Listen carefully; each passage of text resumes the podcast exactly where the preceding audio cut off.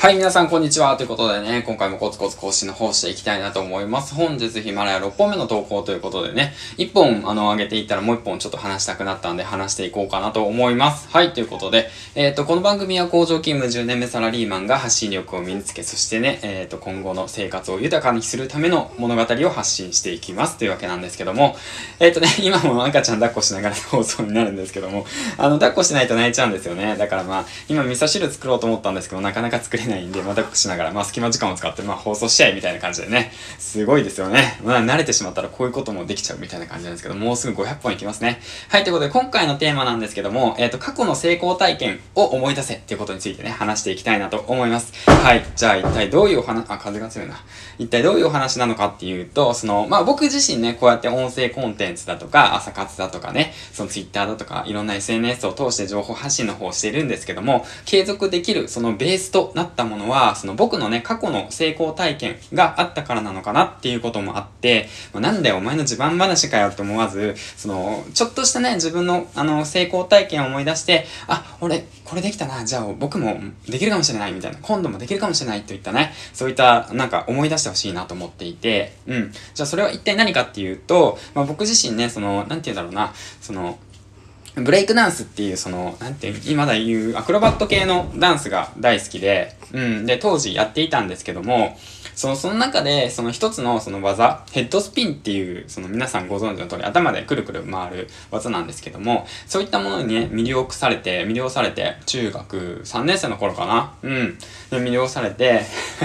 で、それがね、やりたくてやりたくてしょうがなくて、うん。で、それをね、まあ、コツコツと動画を見ながら、まあ、やってたわけなんですけども、周りにね、ヘッドスピンを教えてくれる人もいないですし、まあ、その、ダンスの教室なんてそんな、うん、田舎にはなかったわけだし、だからその全部独学だったんですよね。うん。で、右も左もわからない中、その3点倒立から練習し始めて、で、3点倒立から今度、んちょっとずつね、頭でバランスを取るようになって、で、そこから、あの、ヘルメットをね、被って練習してたんですけど、本来ね、そのヘッドスピン用のヘルメットっていうものがあることすら僕知らなくて、中学生の時に使っていた、あの、よくあるヘルメットあるじゃないですか。黄色の、なんか、ほんと丸、まんてっぺんが丸まってるような、うん、あのなんか、白いヘルメットがあるんですけど、そういったヘルメットを使って練習してたわけなんですけども、で、まあ練習するにつれて徐々に分かってくるんですよね。あ、このヘルメットじゃ絶対無理だって言って。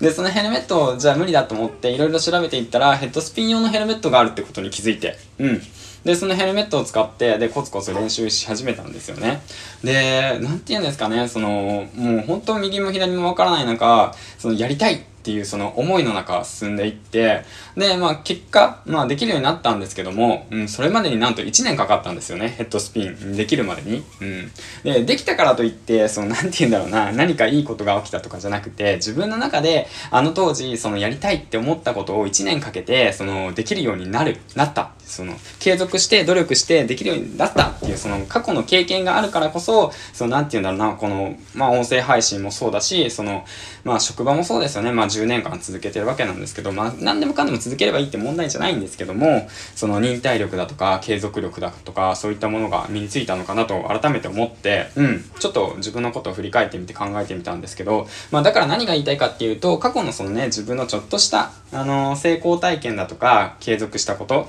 まあ例えばえばの話、僕は、えっ、ー、と、中学、高校、小学校とほぼ帰宅部みたいなもんだったんで、だから僕からしてみたら部活動をね、1年間続けてたってことはすごいことだと思うし、それでももう成功体験だと僕にとっては思うんですよね。だからそういったその些細なその継続したこととかっていうものを思い出して、で、その今後の発信だとか、その今後のチャレンジの糧にしていけばいいのかなと思いました。うん。し、あとね、あとその今もう何もないよだとか、僕は何もできてないんだよ、中途半端だよって言って思う方だったら、もう今ね、その思った時から小さなことから始めればいいと思いますよ、本当に。うん。だからその、なんていうの、音声を聞くっていうこともすごい大切なことだし、今までやってきたことないことっていうのもね、その、いろんな方たちの経験からその自学、耳を通してね、経験、疑似体験できるってことはすごく素晴らしいことだと思うんで、だからそういったことをね、その1日、まあ3分でも5分でも聞く、それを1年間するだけでも十分な成功だと思うんですよね。うん。だから継続できていることだと思うんで、だからその、なんて言うんだろうな、そういったその過去の経験とか体験とかを思い出してね、小さなことだとか、できたことだとか、うん。が、まあ、逆上がりができるようになったとか、そういったこともそうじゃないですか。頑張って一生懸命一週間やって小さい頃に。まあ、今、満島娘がなんか、あれやけど、でんぐり返し一生懸命練習してるんだけど、まあ、だからそういったね、ことを思い出して、ね、小さなこと、できなかったことができたっていう、そのね、成功体験の積み上げ、繰り返しが、その、なんていうの、大人になっても活かしてくるものなのかなっていうことをね、改めて、音声配信をね、発信始めてから、ちょっと今振り返って思ったんで、赤ちゃん抱っこしながらですけど、発信の方しております。はい、ということでね、最後までご視聴ありがとうございました。えー、で、本日9時の方にね、2名企画参加者の方紹介したいなと思って、しっかりと予約しておきました。はい、ということでね、えっ、ー、と、最後までご視聴ありがとうございました。次回の放送でお会いしましょう。銀ちゃんでした。バイバーイ